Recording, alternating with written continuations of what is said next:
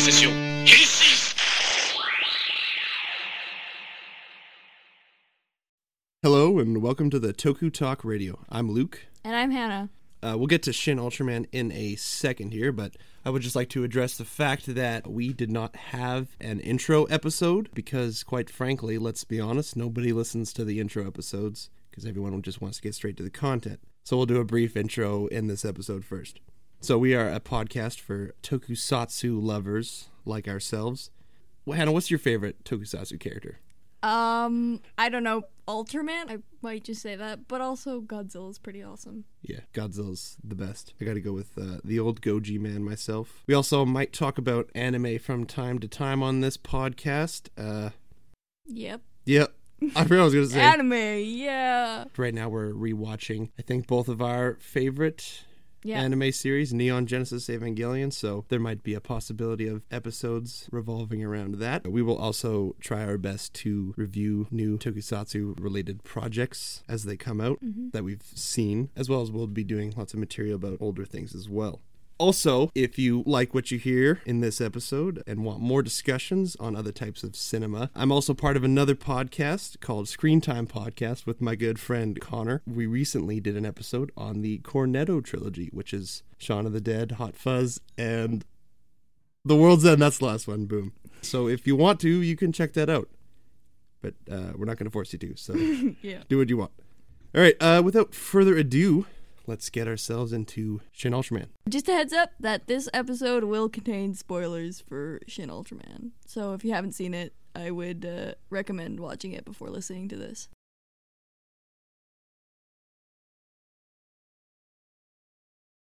So, some context to the movie and some things what we will be discussing later on. On to the recap. So, the movie opens with the story of Ultra Q as the prologue. So, kaiju are appearing and humanity is kind of learning how to stop them, and we're introduced to the SSSP organization, which in this movie means the S Class Species Suppression Protocol Reinforcement Unit, uh, which is a mouthful, and I'm not going to be saying that every single time. I'm also not going to be saying SSSP every single time because that's also not convenient for uh, the tongue. So I will be referring to it as what it stands in the original series as the Science Patrol. The Science Patrol team is founded by the government to specialize in figuring out how to defeat these kaiju threats. A new threat, Naranga, shows up, and the Science Patrol arrive at the scene. Kaminaga, one of the members, discovers a child still unevacuated, so he leaves to go help the child, uh, and a blast from space lands and destroys a forest around Kaminaga and the child, which sends a lot of forest chunks into his back, um, who is shielding the child. So good on Kaminaga. Silver Giant then appears from the dust and smoke created by the crash. Uh, he quickly fires a beam at Naranga and he explodes the dickens out of that kaiju. Let's just say that. Crazy awesome. No more of that kaiju. Nope. Naranga is no more. He then flies off, and the Science Patrol lose him in the sky. Kaminaga magically reappears carrying the child. Safety. It is at this point we are introduced to Asumi, a new and excited member of the Science Patrol. She joins and introduces us to each of the members. So Taki is the tech savvy genius of the team. Funabari is the lighthearted, fun member who's also married, so there's a detail that they give you in the movie. Captain Tamura is the cap of the team, like uh, the cap in the original series. And Kaminaga is Asami's partner or buddy, as she says. Uh, there's also the character of the chief, who is awesome. Kaminaga is acting uh, strange and serious, not rude, but not very considerate of others either. He's asking about humans and calls humanity a herd at one point, which is Kind of weird. kind of weird, you know, red flags, but no, that's good. Uh, another kaiju, Gabora, bursts out of a mountain in a beautiful scene. The government calls for aid from the U.S., who then bomb Gabora, digging in the ground, and it proves useless, and then they leave, charging Japan for all the bombs that did absolutely nothing. Uh, the That's really nice. yeah. The Science Patrol are sent to the scene and they head off uh, towards Gabora. Kaminaga sneaks away and pulls out the beta capsule, which isn't called a beta capsule till later in the movie, but I know it's the beta capsule. Ultraman appears again and his designs have changed from silver to red. So that's cool. He fights Gabara, and then the Science Patrol point out his changing colors from red to green could mean he's running out of energy. Ultraman punches Gabara straight in the face and breaks its neck, and then uh, flies it away to reduce radioactivity. The world now thinks Ultraman is a savior.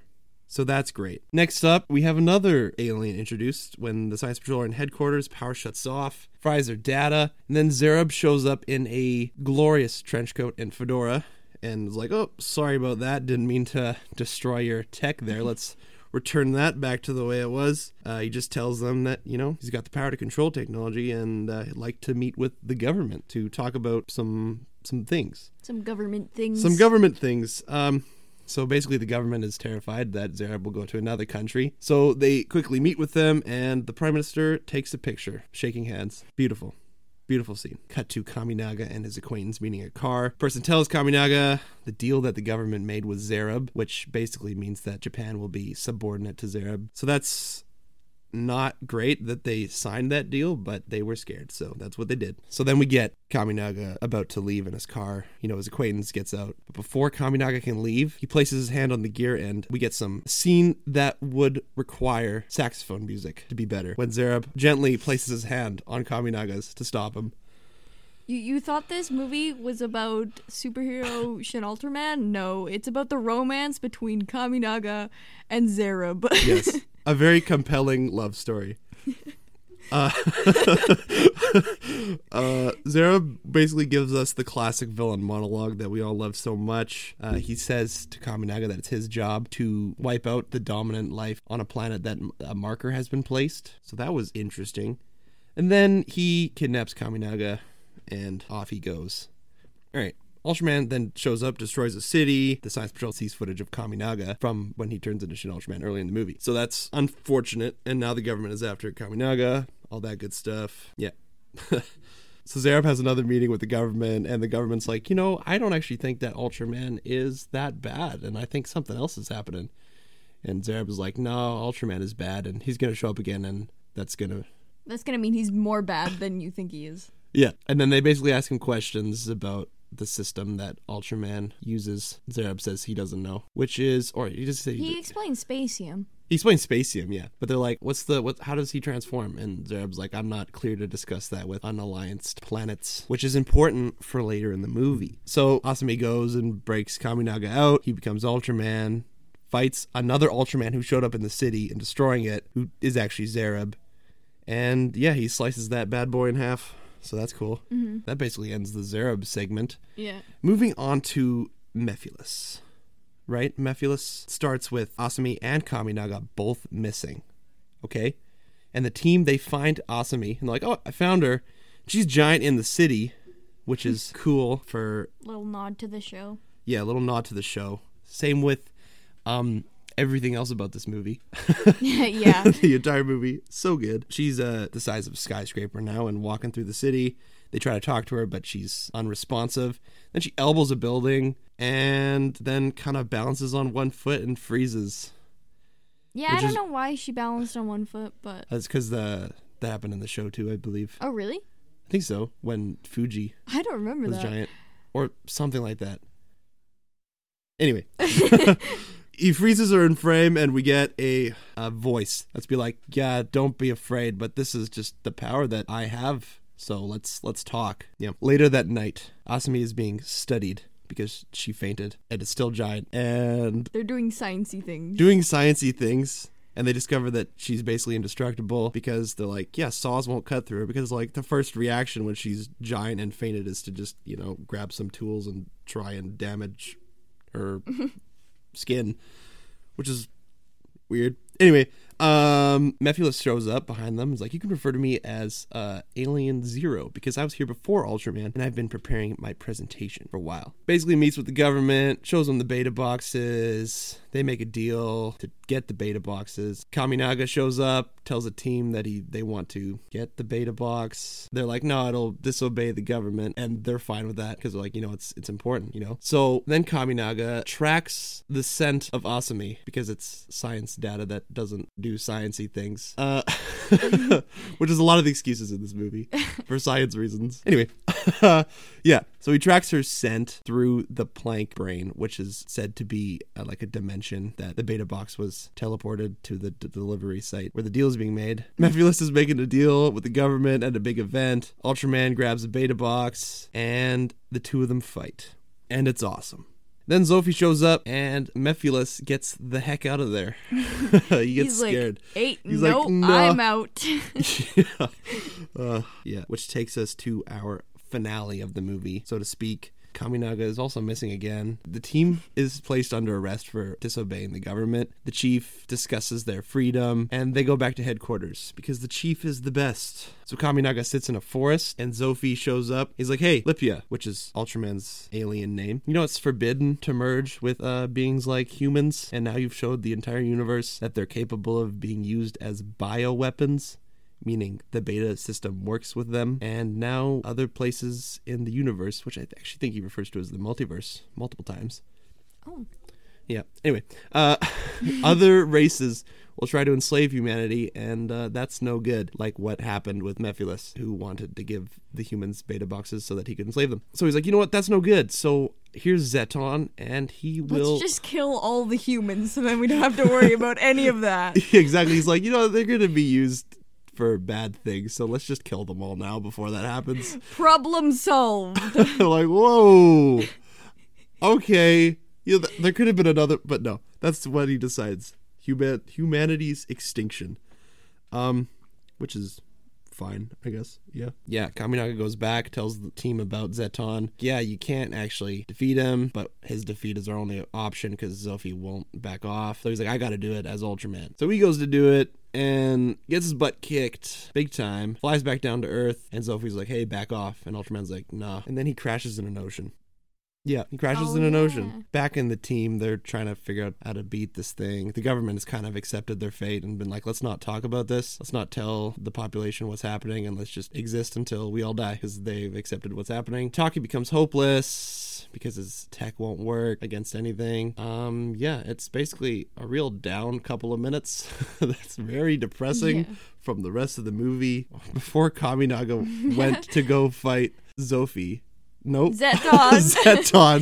Before he left to go fight Zeton, he left a flash drive behind, right? And when Taki is like, oh, Ultraman didn't work and all this stuff, everything's hopeless, and drinks some alcohol, as the subtitles say.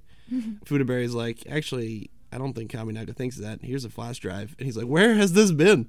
Why did you just introduce it to me now? Why not when he left? Did you not take the flash drive and be like, hey, let's see what's on it right now because this might be important? But that's fine. No, Uh, she just stared at it. anyway, um, they figure it out, and it turns out that it's human. Human. you man. human they find out that it's math, math things that can help them. yeah math math things that can help them. It's mathematical equations of the Planck brain and how to kind of something about it. Oh, I don't know. never understood what it was. yeah. I just thought math things. it's it's math things, it's the yes. equation for the Planck brain converted to human mathematics. That's what I was trying to say. Oh, okay. Yeah, and Kaminaga's like, "Hey guys, all's not hopeless. Here's an equation. Figure something out." And Taki's like, "Oh yeah," and basically he has a VR session. Then they figure out how to send Zeton into the Planck brain. Kaminaga wakes up at some point here in a hospital bed, and I just gotta ask, how the heck did they find him? He crash Yeah, lands- wait, okay, what? He goes to space to fight Zeton and then crashes into the ocean. So it might not even be anywhere near Japan because he goes to space and flies around there for a bit. So he could have entered at a completely different spot and been on a completely different part of the world. Yeah. But whatever, it's fine. He crash lands in the middle of the ocean. How- He unconscious. They used the How power did they of find love him? to find him. How did they find? You know what? It's fine. Yeah. But anyway, he wakes up, goes to the team, and they're like, "Hey, this is how you defeat Zeton. You just need to basically press the beta capsule a couple times and punch him, and he'll send you there." So he does that. We get an epic sequence of him flying through a black hole. Sophie gets him after Ultraman is sucked into the black hole, and they're basically floating around a, an orb of red and colors and everything. And Sophie's like, "Hey, you got to go back to Nebula M78 The planet. the of planet light. of light. There you go. You got to go back to the planet of light because you know you broke the code and merged with these people, and now you gotta you gotta be on trial for what you've done. And Ultraman's like, well, that kind of sounds like a bummer. So instead, uh, how Can about I just stay on Earth? can I stay on Earth? And he's like, nah, you got to go back. He's like, okay, well, then how about you give my life to uh, Hayata? Whoa, no, not Hayata. That's No, the original that's series. the OG. How about you give my life to uh, Kaminaga. Kamidaga? I was about to say Shinjiro, too. Like, that's, I did- no, That- wrong that's Ultraman. the anime. Ugh, Oh, okay. Mixing up all Kaminaga. the Ultramans. Yeah. How about you give my life to Kaminaga? And Sophie's like, why? and uh, Ultraman's like, you know, just because you know I've learned about humans and they're They're pretty cool. they're they're pretty cool. You know, they're young and I'm really really old, so let's give them a chance. And Sophie's like, you know what? I actually am surprised about the resilience, and they actually beat Zeton. So sure, I'll, I'll let you do that. Kaminaga wakes up. The team welcomes him back. Credits hit and. Oh, it says make- Kenobi. Kenobi. Here, I have it written down too. Kenshi, Kenshi Yonezu, his song M87 blasts in all its full glory, and that's the movie. Yeah, great. Yeah. All right, let's talk about what you liked. What, what did you like about this movie? Well, I enjoyed the episodic format. It felt really like a fresh take, like something movies don't really do very often. Mm-hmm. So it was kind of cool to be like every new segment was a new villain, kind of. It was cool. It was super cool. I mean, I also liked the uh, designs of the kaiju and aliens. Mm-hmm. And how they felt very similar to like the original, while still being new and It's true. moderner, moderner, Moderner. more modern design. More modern design, but still looking like they could definitely be suits. yeah, It was awesome. All right, I'm gonna go back to the episodic format. I think that it, it worked for me. Some people have a problem with the the fast episodic pace, which I mean, yeah, maybe it is breakneck pace, and maybe it could improve of having a little longer runtime. And I don't like saying for more time to breathe, but just maybe have a little more personal time with some of the characters. Like we did get some of that yeah. and it was really good, but maybe a little longer run time. But I really enjoyed that aspect of the movie too. You know, the episodic format, many episodes right after the other, Yeah. and it, it's cool because it feels disconnected or disjointed until Mephiles, Yeah. and then you're like, oh, Oh, You're these bringing these episodes together. These episodes work together. yeah. They're not just random episodes. I mean, if it if the episodic format didn't really work for you, that that's fine. You know, if maybe that's just not your thing. Not your cup of tea. but I thought it was really cool and a unique experience, like you said, from a lot of other movies, and definitely makes for a, a watch that isn't Entertaining. a very entertaining watch, yeah, and doesn't really feel like any other superhero movie, which I think is pretty cool. Mm-hmm. Actually, uh, comparing this to Evangelion, let's talk about that. I think it felt a little bit more so episodic than the first rebuild movie Yeah. No, be- I because agree. the the first rebuild movie is the the first six episodes of the the series Mm. as a movie, and they fight multiple angels and that. but which the is way pretty it's cool. formatted, it still feels more like a movie than actual episodes.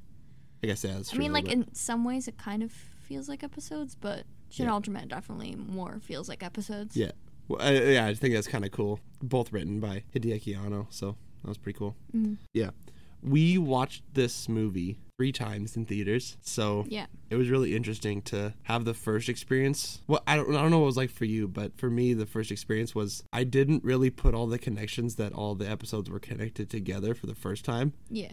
But the second time, I was like, oh, I think I get this now. It felt more like a an arc throughout the movie. It has a bunch of mini arcs that all come together to make one arc, Yeah. which is pretty cool. Well, more for me, it was the third time watching that I got it. Yeah. the We second watched the time, I dubbed. was really tired. it I mean, yeah, was really late. Yeah, that's okay. So I wasn't really connecting things. yeah, that that's fair. yeah. Yeah. Also, and I like subtitled more than dubbed, but there's a lot of science dialogue in this movie, Yeah. which, like Evangelion, and it's It gets confusing. it gets confusing, but that's okay. but then when we watched the dub, it kind of cleared up the confusion. Yeah. Although, Like, I uh, didn't understand the plank brain until your summary. oh yeah, yeah. the I, plank I wave. still had no clue what it was. Yeah, on, well- on the topic of on the of the dub, let's compare the uh, subtitled versus Oh, yes. the uh, dub. All right, what were what were your initial thoughts going into the dub?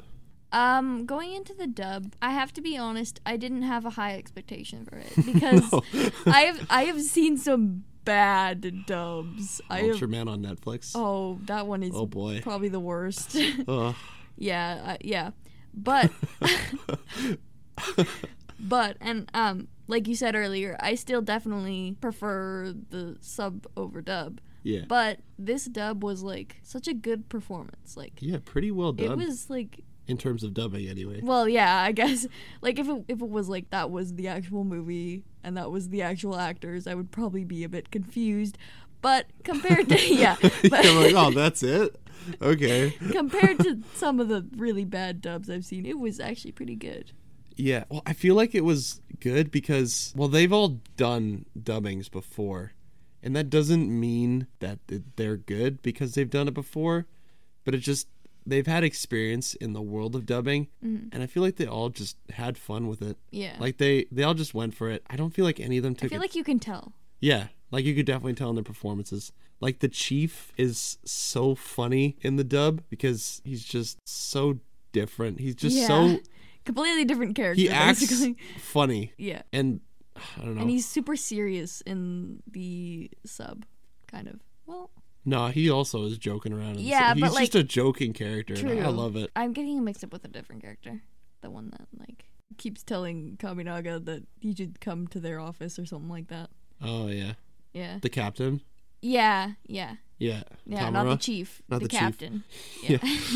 Yeah, there weren't any performances that I strongly disliked in the dubbing. I mean, some were definitely better than others. Mm-hmm. Weirdly, I felt As- Asami wasn't the best out of them all, No. who's kind of like One of the, the main, one. She's yeah. basically the main character of the movie, Yeah. like the main member, because that's basically who we Follow the most. follow.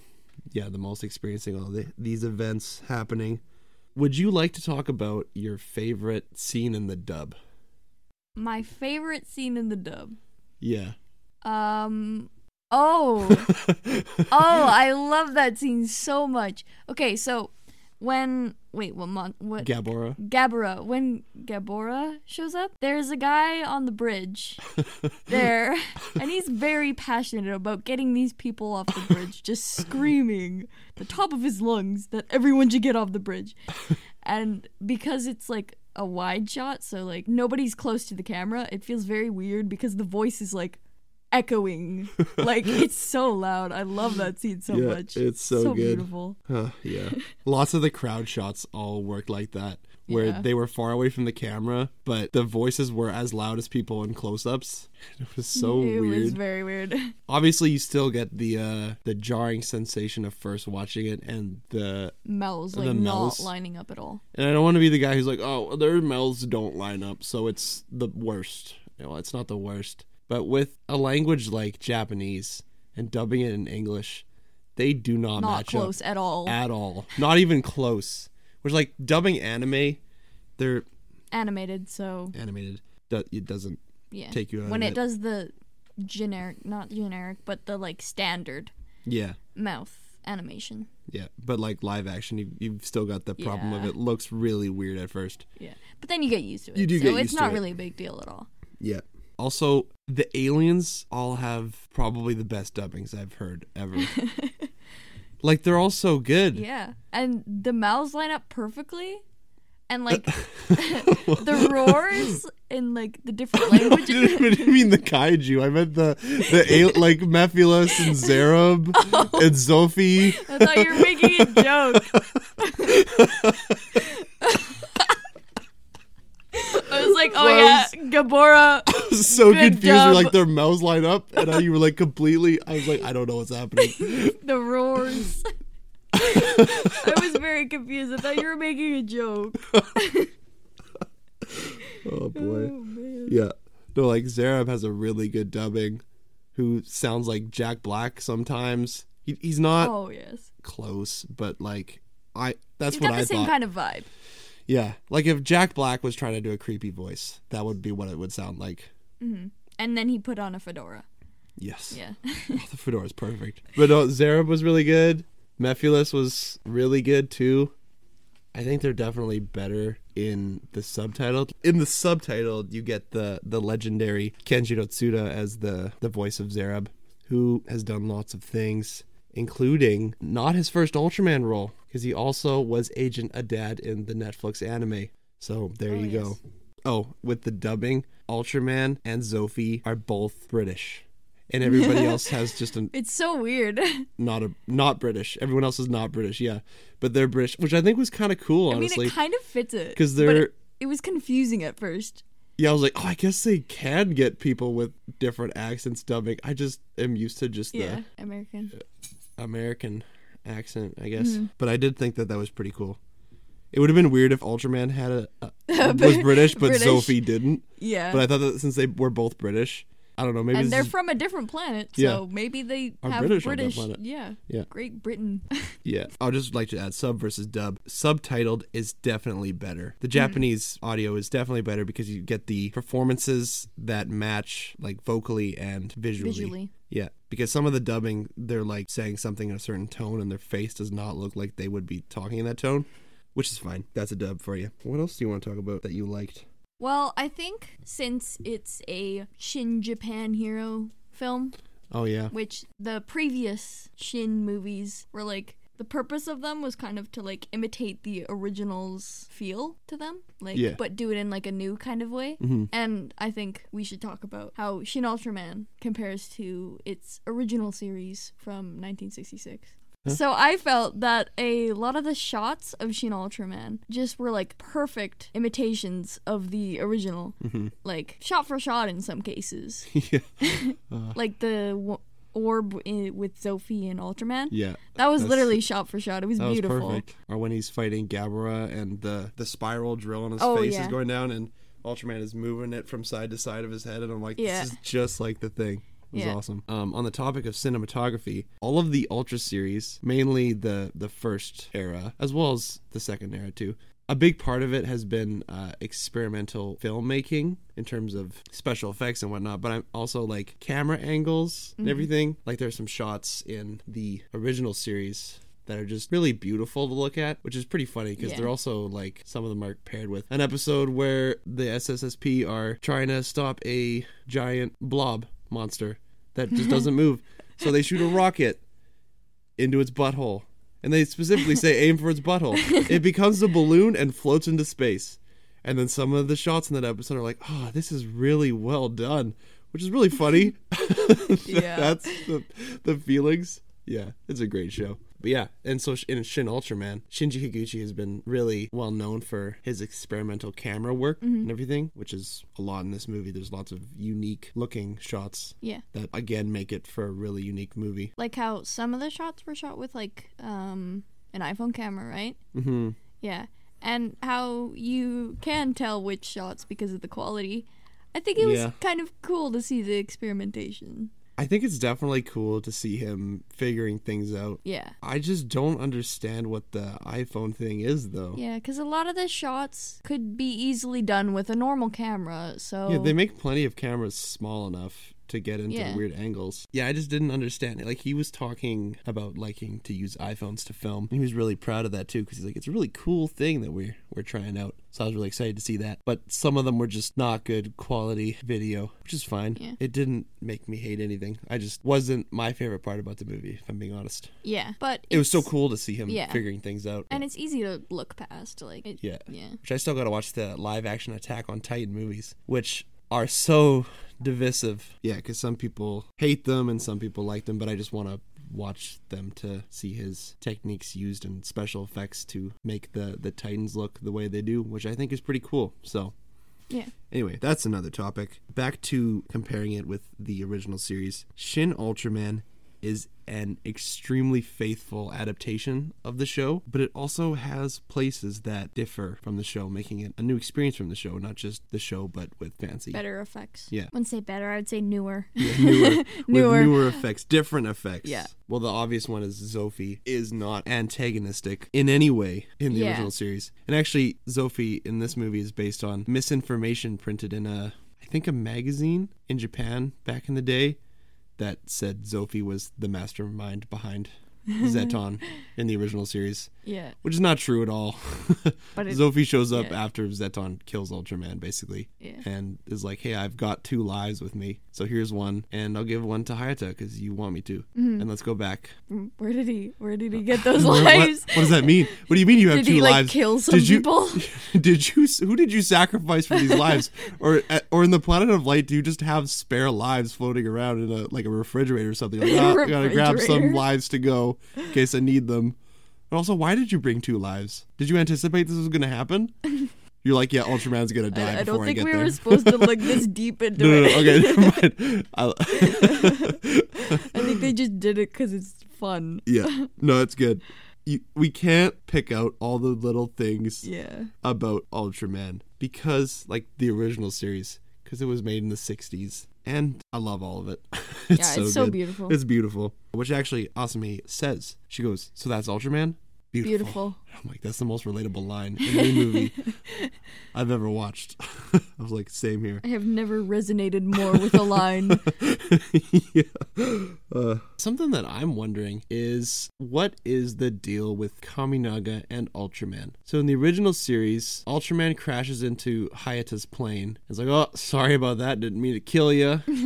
Let's uh, I'll, mer- I'll, I'll, mer- awkward. I'll, I'll merge with you and uh, save your life. And then, to my understanding, it was Hayata throughout the show until he needed Ultraman and then opened the beta capsule, and that was and that was Ultraman. but at the end of the show, he he doesn't remember anything after Ultraman separates. So maybe it was Ultraman in control. I and think maybe it that's was why- Ultraman's memories and control, maybe. Maybe, but then I also don't understand. Or maybe he just took Hayata's memories because he was like, no, I don't want you to keep those. Or maybe, They're for me and me only. or maybe just the process of being merged and unmerged with the Yeah. alien being messes with your brain, which is Yeah. a very real Which- yeah. possibility. Honestly, it's probably that. But yeah, so Kaminaga dies, and Ultraman saves him. I think, or steals Mm-hmm. But they Kaminaga's get a new body.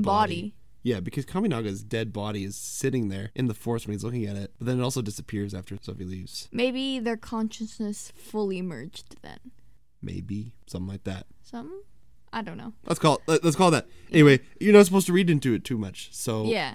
I'm gonna stop doing exactly that. Yeah. It's- it gets too complicated. Just let it be. Yeah, there are lots of similarities to the series. Like you said, shots and fights. Uh, locations during those fights are very similar. Mm-hmm. Not the Zeton fight, though. No.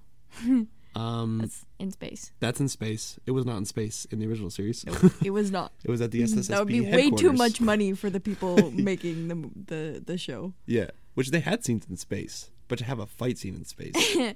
Yeah, no, they did not have the budget for that in the 60s. They could have done it though. It could have been Having those a- little there's the- string guys. Yeah, that That would would have have been actually pretty awesome. beautiful. Anyway, for another time. And we would be here all day talking about every single Easter egg in the movie. So Yeah. we're not going to do that. Um, what else did you like about this movie? Here's something I thought was really cool and is actually something that a lot of people have complained about that I liked. Other than the episodic format, is the exclusion of many kaiju and aliens from the series. And I'm mainly speaking of Balton. Yeah. I'm sorry. I Balton's love beautiful. Mm-hmm. Balton is awesome. He's one of the best.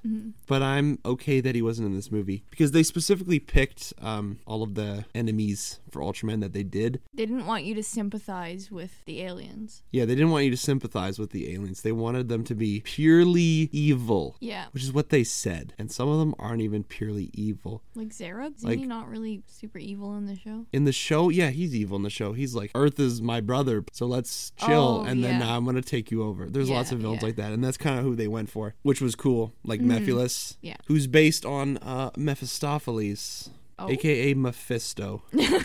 Mephisto confirmed. Mephisto confirmed. uh, yeah, the next the- Shin movie is gonna be Shin Mephisto. Shin Mephisto. Uh, I can't wait. which is uh, the German. I think it's German. Huh? Miss Mephistopheles? Mephistopheles. Oh, that was an actual legitimate thing. I thought Yeah, you were that's ju- no, that's real. Oh, I thought you were just tying it to Mephiles' Mephisto. char- Mephiles' character is based on the, I believe, German folklore. I thought you were just tying it to Marvel. no, no.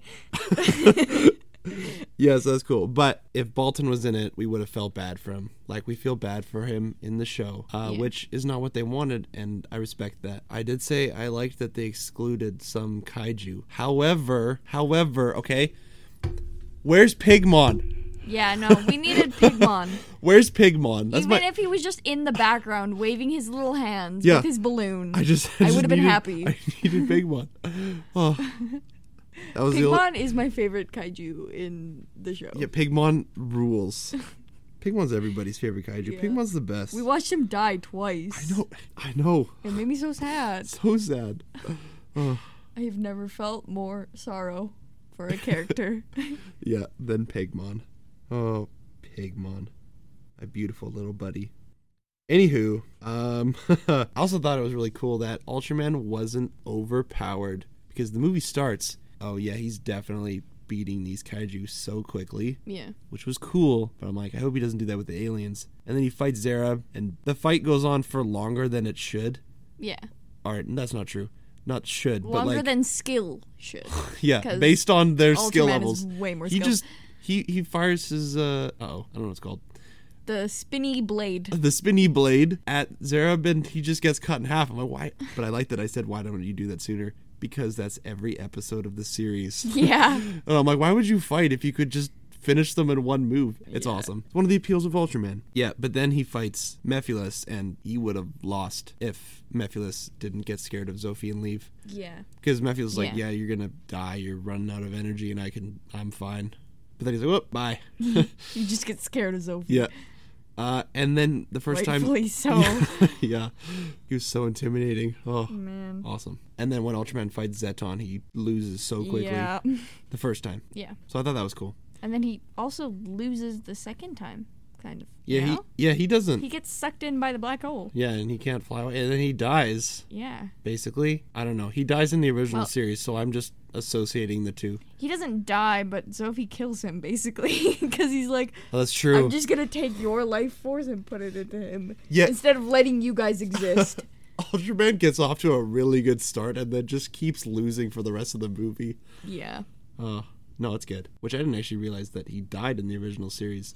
No, me neither. until watching a video about it and realizing that yeah, Zeton just aims for his color timer and blows it up, which Yeah. kills Ultraman. Well, that's cool. Anyway, that's not Shin Ultraman. That's just a thought I had. Yeah. What else do you like about this movie? Is there anything else you want to talk about here? Well, I feel like this has to be talked about. Um, the music. Oh yeah. yeah. Oh yeah. The music. A lot of the tracks are reused or unused tracks from projects that Shiro Segasu worked on before Shin Ultraman Mm-hmm. that they just used. But even so, they like fit like so perfectly. They do. Yeah. Oh, it's so awesome. Yeah. And it's cool because for the first part of the movie, it's all aside from a track from Shin Godzilla and a track from Evangelion. It's all either re-recorded or uh, re-edited songs from the original series, Mm-hmm. mm. and it's so awesome. It's so beautiful. when the Science Patrol move out, Yeah. and it plays the the song that plays in the original Yeah. series, They're like theme. Oh, So it's good. so epic. so good. Or plays Ultraman's theme, not the opening, but the his fight theme when Yeah. he starts fighting Zareb. Actually, when I said they include Baltan, Baltan isn't without reference because the aerial battle where Ultraman fights Zareb Mm-hmm. is Inspired? inspired. It ba- like it's calling back to the aerial battle where Ultraman fights Baltan, and it plays Oh. the music where Ultraman fights Baltan. Oh. that's cool.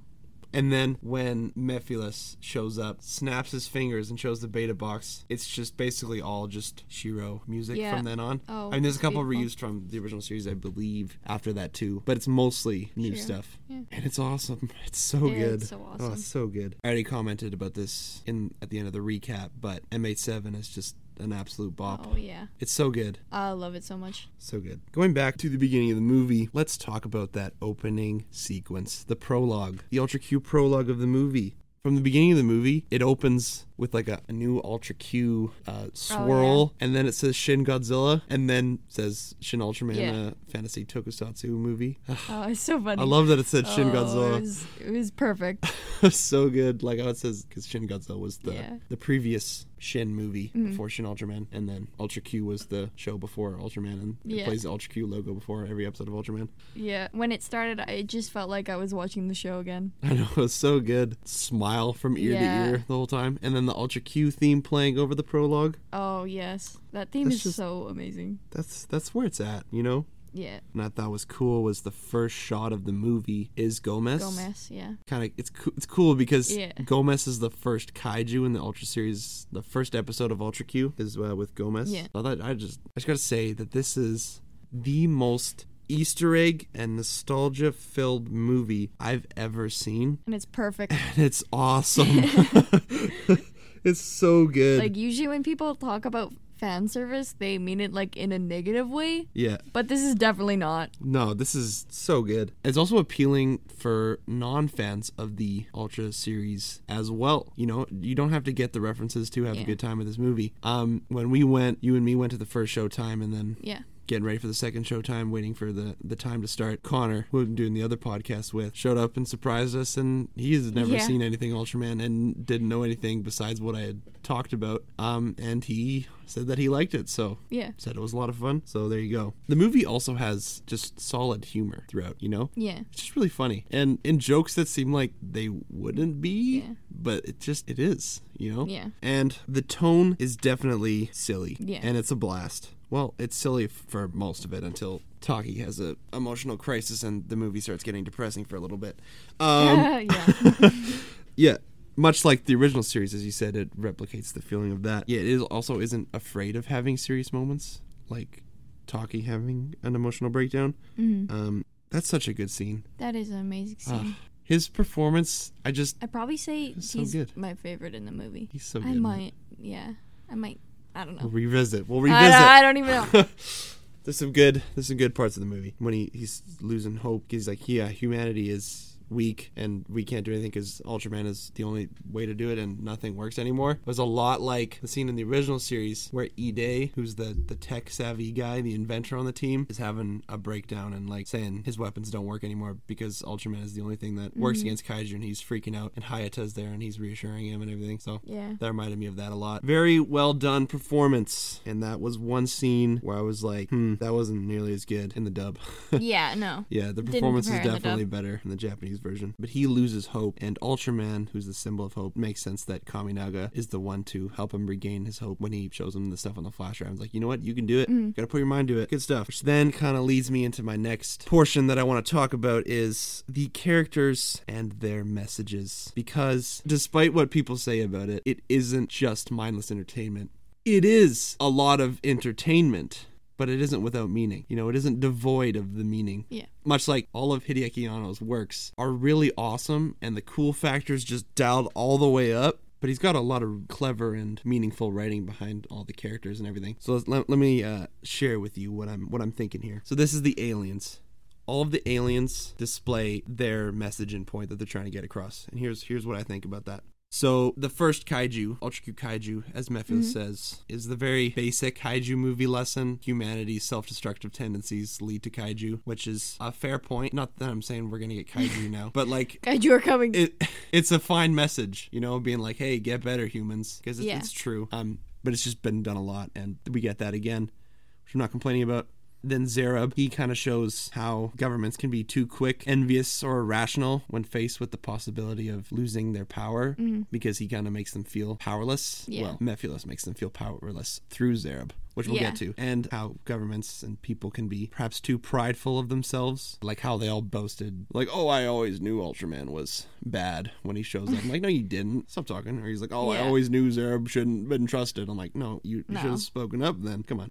Mephiles is the big one, right? He's kind of telling us what all these previous enemies' messages are Mm-hmm. and relaying that to us, being like, it was all my idea and plan to use these guys to take advantage of humanity's shortcomings. He's like, so I've used what I could obtain on this planet, including Zareb, by having them fight you, I made humans feel physically powerless. Revealing the beta system made them feel intellectually powerless. I wanted them to learn firsthand their dependence on the mighty. You've been instrumental in instilling humanity my idealistic notion of unconditioned obedience to extraterrestrial life. Okay, so Mephiles is like humans are susceptible, susceptible. when they feel weak Yeah. and incompetent. Just the idea of when we feel powerless, we get scared and hopeless. Maybe uh, don't be too prideful and susceptible to things, and maybe be able to Mm-hmm. think for yourself. So Zeton also plays on how we feel when we feel powerless. But this is less of the we're susceptible to manipulation and more of we get overwhelmed by hopelessness and Yeah. how that can really bring us down. Like Taki, he just loses all hope and fails to operate Yeah. his mind anymore and resorts to giving up because he's overwhelmed. And Ultraman is kind of the, the counter message to all of these things about how, oh, humanity is bad. Ultraman shows us holding on to hope during those times is enough to help us regain our momentum and come out on top. You know what I'm saying? Like Yeah. Taki does. He's also the symbol of the importance of selflessness and self-sacrifice to the better of others, which is something I love about Ultraman. He's a classic superhero, just doing good things because he believes that's what he needs to do and that's the right thing to do. Yeah. But just something going back to the basics. That's just very, very charming about the Ultra series. Yeah. Ultraman also explains what he's learned about humanity because he wants to understand them, as he says in the movie. And he tells Zophie that humanity, while destructive, dangerous, and selfish, is also precious, beautiful, and worth protecting. Yeah. And that's basically the point of this movie. I think it was really well done in a way that isn't just, oh, humanity's bad and everything. Like, yeah, okay, yeah, I know. but it's telling them to me with a hopeful message through a very entertaining movie. That's just Yeah. a lot of fun. That if you don't want to listen to the messages, you don't have to. You can just have fun. You can just have fun. But also, if you want to dig deep into Ano's writing, there's definitely meaning there. Now, I think we should talk about the Shin Japan Heroes universe that this movie is a part of. Really quick, Disclaimer. a disclaimer Shin Ultraman is not a sequel to Shin Godzilla. I have read so much online and watched so many videos where people go, um, following up with Shin Godzilla, a couple years later, Shin Ultraman takes place. And I'm like, no, No. it doesn't. No, That's not how it works. it's not a sequel. Okay? You know what? Let me just tell you why it's not a sequel with the text that I sent to Hannah. What text are you thinking of? Here we go. Oh my. Okay, so This is your lovely rant. Yeah, okay, here we go. The Shin Japan Heroes universe is an amusement world Yeah. and a thing created in Japan for merchandising to sell things and to make get money. money. Because they're all connected under the name of having Shin. at the beginning of their title and Ano writing them all and directing most. But that's their only connection. But that's their only connection, okay? Shin Ultraman is not a sequel to Shin Godzilla, and here's why. If it takes place a couple years after Shin Godzilla, um, who said that? Nobody said that. It was never released anywhere that it was a sequel, okay? Nobody says that. All right, let's just say it does take place a couple years after Shin Godzilla. Spoilers for Shin Godzilla here. If you don't want spoilers, then uh, I apologize. But at the end of the movie, Godzilla freezes and will unfreeze Eventually. in two years. Because that's what they say. years? Yeah, at the end of the Oh. movie. They're like, he's going to unfreeze in two years, basically, because of his, his half life of two years or whatever Oh. and that's not going to be good. So we're going to have to figure out what we're going to do in the meantime. If Shin Ultraman takes place a couple years later, where the heck is Shin Godzilla? where the heck is Godzilla? They just what forgot just about happened? him? Did they just deal with it? Why would we just gloss over the fact that like, oh yeah, we dealt with Godzilla? Okay, no, that just doesn't make sense. If it takes place a couple years later, why are they so surprised by all these other kaiju and needing to create the SSP for them? Wouldn't they have already done that based on just Yeah. Shin Godzilla? Like in case anybody else shows up. It- okay. It doesn't make any sense to be a sequel. No, it just it doesn't work. Okay, you're telling me, okay, that Gomez appears and everybody is like, "Oh my gosh, kaiju exist." like Oh my they gosh. just forgot that a couple years ago. Devastation of Tokyo. Yeah, they forgot that a radioactive Pokemon Yeah, oh, Pokemon. um made them evacuate their homes and leave Tokyo because another nuclear bomb was probably going to be dropped on the city. Okay? Th- what yeah. you, they forgot about that? No, okay. You know what? Eh, I'm sorry. Okay. No, it just slipped their minds. It slipped their minds like, "Oh shoot. Yeah, okay. Oh, wait, it's not yeah. a sequel to Shin Godzilla, okay? Stop saying it is." Okay. Anyway, um I'm sorry. You feel very passionately about this.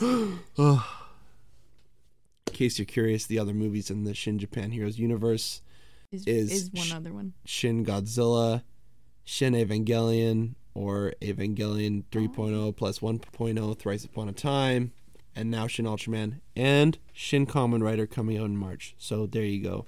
And probably more, but some other time. Uh, anyway, comparing this with Shin Godzilla, which feels weird to do because they're completely different. They both share the name Shin. Yeah.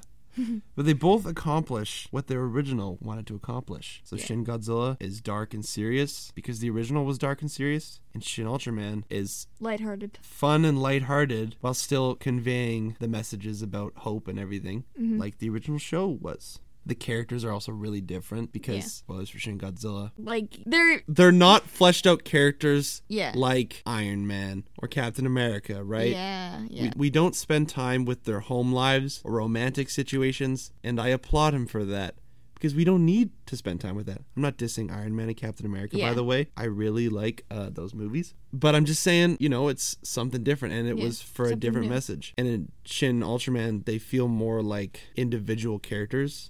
Shin Godzilla and Shin Ultraman is a great duology. Is that the right word?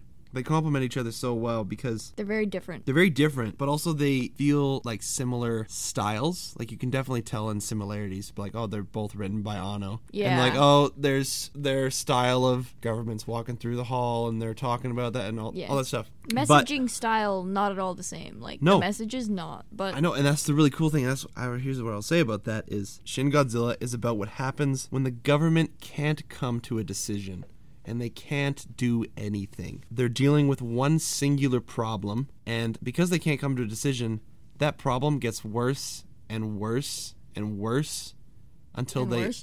yeah, and worse and worse and worse, until they almost are- get a bomb dropped on them. yeah, but until they eventually handle the situation. Whereas Shin Godzilla, and this is also speaking to the episodic format, fast pace, Shin Godzilla's about what happens when they can actually get mean- together and get stuff done. you you mean Shin Ultraman? oh, yeah. Did I say Shin Godzilla? yeah, Okay, you know what? Too Yeah. many shins. Ah. Anyway. get all mixed up. Shin Ultraman is about what happened when uh, the government gets together, mainly just the Science Patrol, because we've also are watching the government being competent in their decisions in this movie as well, like in Shin Godzilla. But Shin Ultraman, the Science Patrol are able to get things done and get together and figure out Yeah. the problem and handle it, and that's how they just move from one problem to the next problem to the next problem to the next problem. Yeah. and that's that's how they handle that in uh, contrast to Shin Godzilla, which I think is really well done. Also, part of the messages is Godzilla is about showing the horrors and disappointments and downfalls of humanity, and Yeah. saying get better. And Ultraman Ultraman's. is about showing humanity a good that we can strive towards, Yeah, giving like hope. giving hope. Yeah, Godzilla's like you s- you guys suck, and Yeah. Ultraman's like you guys can do better. yeah. Yeah, It's hope and despair, something Yeah. Ano is great at. at writing. Just I want to say, if you haven't watched Evangelion, do it. Okay, Right now, right now. Right, pause pause the podcast Yeah. and turn on your TV and, and watch it. Just yeah. Just go home. Yeah. if you're at work. Start the show. yeah, Okay. Watch the two movies, and then watch the rebuilds. yeah. all we gotta do. So good. Anyway, let's get into some of our favorite parts of this movie. All right. So, do you have a favorite English dub actor? Well, um, I think it I think it was the captain. Was it him? Captain? That like in that one scene, he was standing by the window with oh, his that coffee was cup. good. That was a good scene. that was like- good. the the dub actor actually worked to have his voice line up with the like Yeah, that was laughter. cool. That was That was cool. cool. Like he laughed and it lined up perfectly and I was like Yeah. that just that just gave me respect for that for that dub Yeah. actor. it like felt very genuine. Like yeah. in the ways that sorry if you like dubs many dubs Don't. aren't Yeah. they you know No.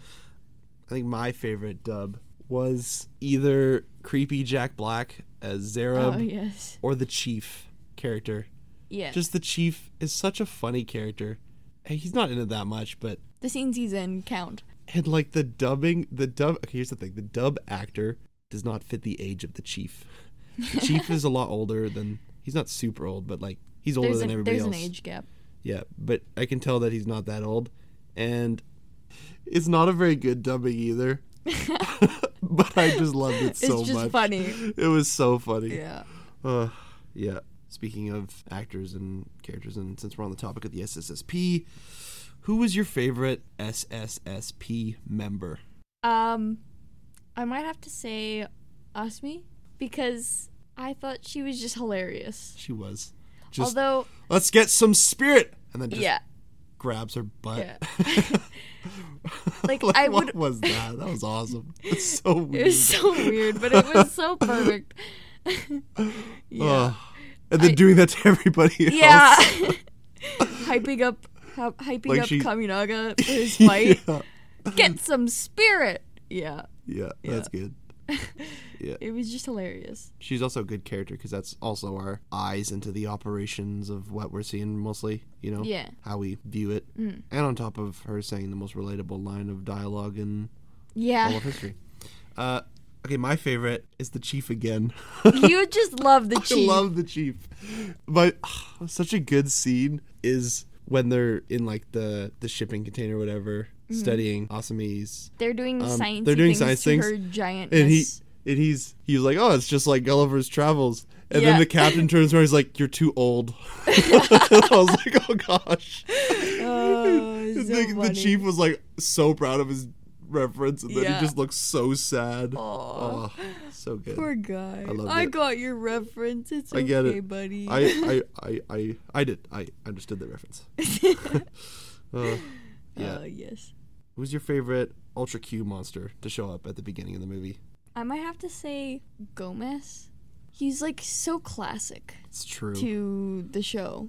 Yeah. And I just thought it was like perfect. And also, Gomez was when I realized that they were doing an Ultra Q intro. And I was so happy. I was so, So happy to awesome. know that.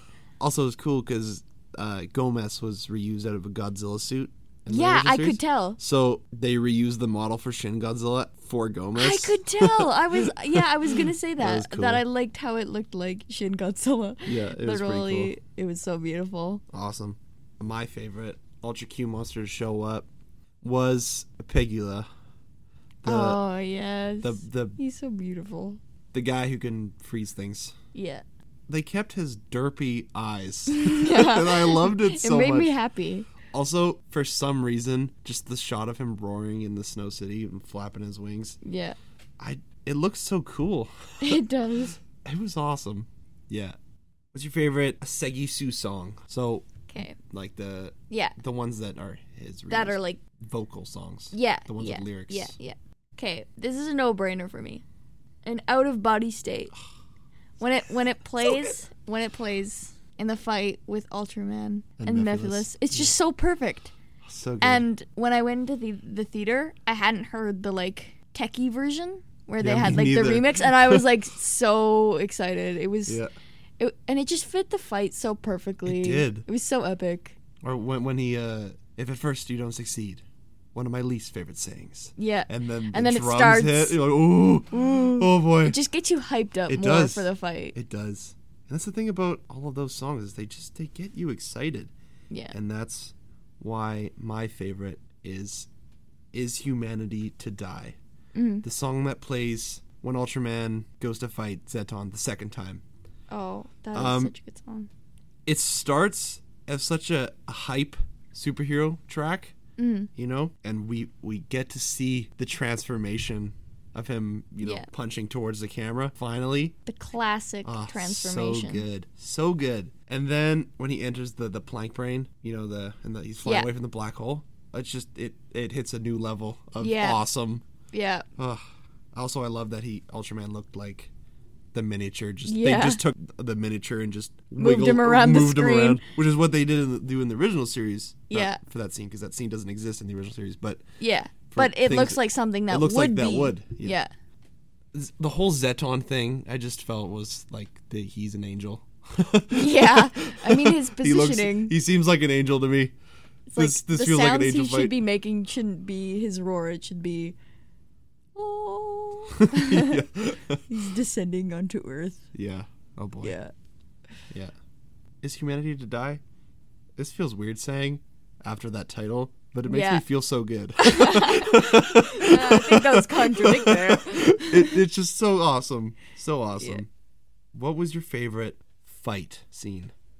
Okay, so my favorite fight scene it had to be Ultraman versus Mephiles. Again, the music was just Had too to be. perfect. It was just too perfect. So It awesome. was just oh yes, and even though it did have like the least like visual effects and money towards it. Yeah. It's it was fine. Oh, yeah, people it was pe- fine. people were mad about that, but I don't think there's anything to be mad about. Yeah. It's whatever. yeah, Still it was looks- still so epic, still looks and it still awesome. looks amazing. Yeah. So I just thought it was amazing, and I loved the part when Mephiles was just like, "Yeah, no, I'm out," because he's terrified of Sophie. yeah, it's so awesome. It was just so perfect. I love that he just is like, enough of this. I'm leaving. Yeah, Like he does in the original Yeah. series. It's They're so fighting and perfect. it's like, all right, this is pointless. I'll be back. But he doesn't Yeah. say I'll be back. And Shin Ultraman, he's like, I'm never coming back. yeah, Earth is doomed. Yeah. to Sophie Picking my favorite fight scene was hard. was so difficult because they're all awesome. And I wanted to pick Mephiles, but I also wanted to pick Zera because of the Ultraman theme playing. Yeah. But honestly, I think I'm gonna go with Gabora. Oh, it yeah. was so awesome because I love the Ultraman versus the the kaiju. You know, Mm. it was so classic. And then also they reused the classic music. I love that it starts with Ultraman flying backwards towards the ground, spinning and kicking Gabora so hard in the face he's launched against a mountain. Yeah, it's Ugh. just priceless. Like Yeah. beautiful. And like I said earlier, when the spiral drill Yeah. Mm-hmm. is going on and Ultraman is moving around, it's so good. I love the music in that scene and how he, again, just all he needed to do was get Gabor in a position Yeah. where the drill wasn't around his head so he could just punch him once and kill him. Yeah. Got two more favorites. First one I'll ask you is what's your favorite scene? My favorite scene. Yeah. Okay, this one was a hard one. I don't know if I would say it's my favorite scene, but I would say it's one that was just so beautiful. And that's the one with Ultraman or Lepia and Zophie when they're in the orb and they're talking and it's just shot for shot Yeah. and uh, and I love how it's literally the exact same thing from the show, basically. Basically. except basically, slightly except different. Sophie's evil, kind of not evil, but No, he's like he- he's like, actually, you know what? Maybe I was wrong to Yeah. just jump to immediately killing off humanity. Yeah. Maybe let's wait a bit, see how things go. yeah, yeah, that's a good scene. My favorite scene. I don't, okay, again, this is the classic. What's your favorite? And then responding with, "Well, I don't know if it's my favorite." So I'll do that again. I don't know if it's my favorite, but a scene that I love so much, so much is when Mephiles is talking to Ultraman and he's explaining what's going on, and that's the moment where it clicks oh, and the episode's kind of like, oh my gosh, they make sense now, Mm. you know? And he's just going ham on the swing. yeah, he's they're just, going for that on the swing. And then he's like, you know what? I'm getting bored of swinging sitting down. So he stands up, goes backwards, and s- keeps swinging on the Mm-hmm. Yeah. swing. And then they go to a bar after, and it reminds me of the the unmarked cafe episode of yeah. Ultraman Orb. Oh yes, Yeah, that was good. uh, Yeah. it's so good. All right, so that's one of my favorite scenes. there you go. One of my favorite scenes. One of my favorite sayings. Oh I'm so happy. yes, Oh. Uh, Ugh, okay. All right. What was your favorite episode or segment, villain segment of the movie? well, M- Mephiles. Yeah, I mean, it's got to be Mephiles, right? okay, I'm, Oh, I'm sorry. so it just good. has to be. Yeah, me too. Yeah, yeah. Because I just like you explained, it pulled everything together, and It it, did. It made everything connected, and it was just so perfect. how he's like explaining the ultra q monsters at the beginning of the movie were brought by the humans but i actually sent the newest kaiju Yeah. which is pegos narong and gabora who they actually state in the movie like why do they look so similar Yeah, and they have similar parts that's weird and it's because they're all made or sent by the same guy yeah, and they picked those three monsters because in the original series those three monsters were all made from the baragon suit Oh, And I that's why didn't they have, know like, similar that. parts, and that's Oh why they my chose them. gosh. That's amazing. So that was pretty cool. And then he's like, "Yeah, and I used things that I found on uh, Earth, including I used Zareb, you know, Mm. like I said it earlier, to make humans feel this way. And now it's my my time to come in and give them beta boxes and Yeah. take over the world." But he's like, "I hate violence the whole time." Which is so awesome because in the end he's like, I hate violence, but I'm gonna go beat the crap out of you, Ultraman. Yeah. because that's what he does in the uh, original show.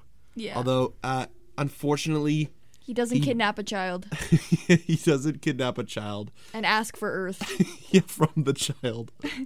Okay, if you're ever thinking about taking over Earth, just find a child and ask them, "Can I take over Earth?" If you, they give you the go ahead, then you You're, golden. you're golden. You're set.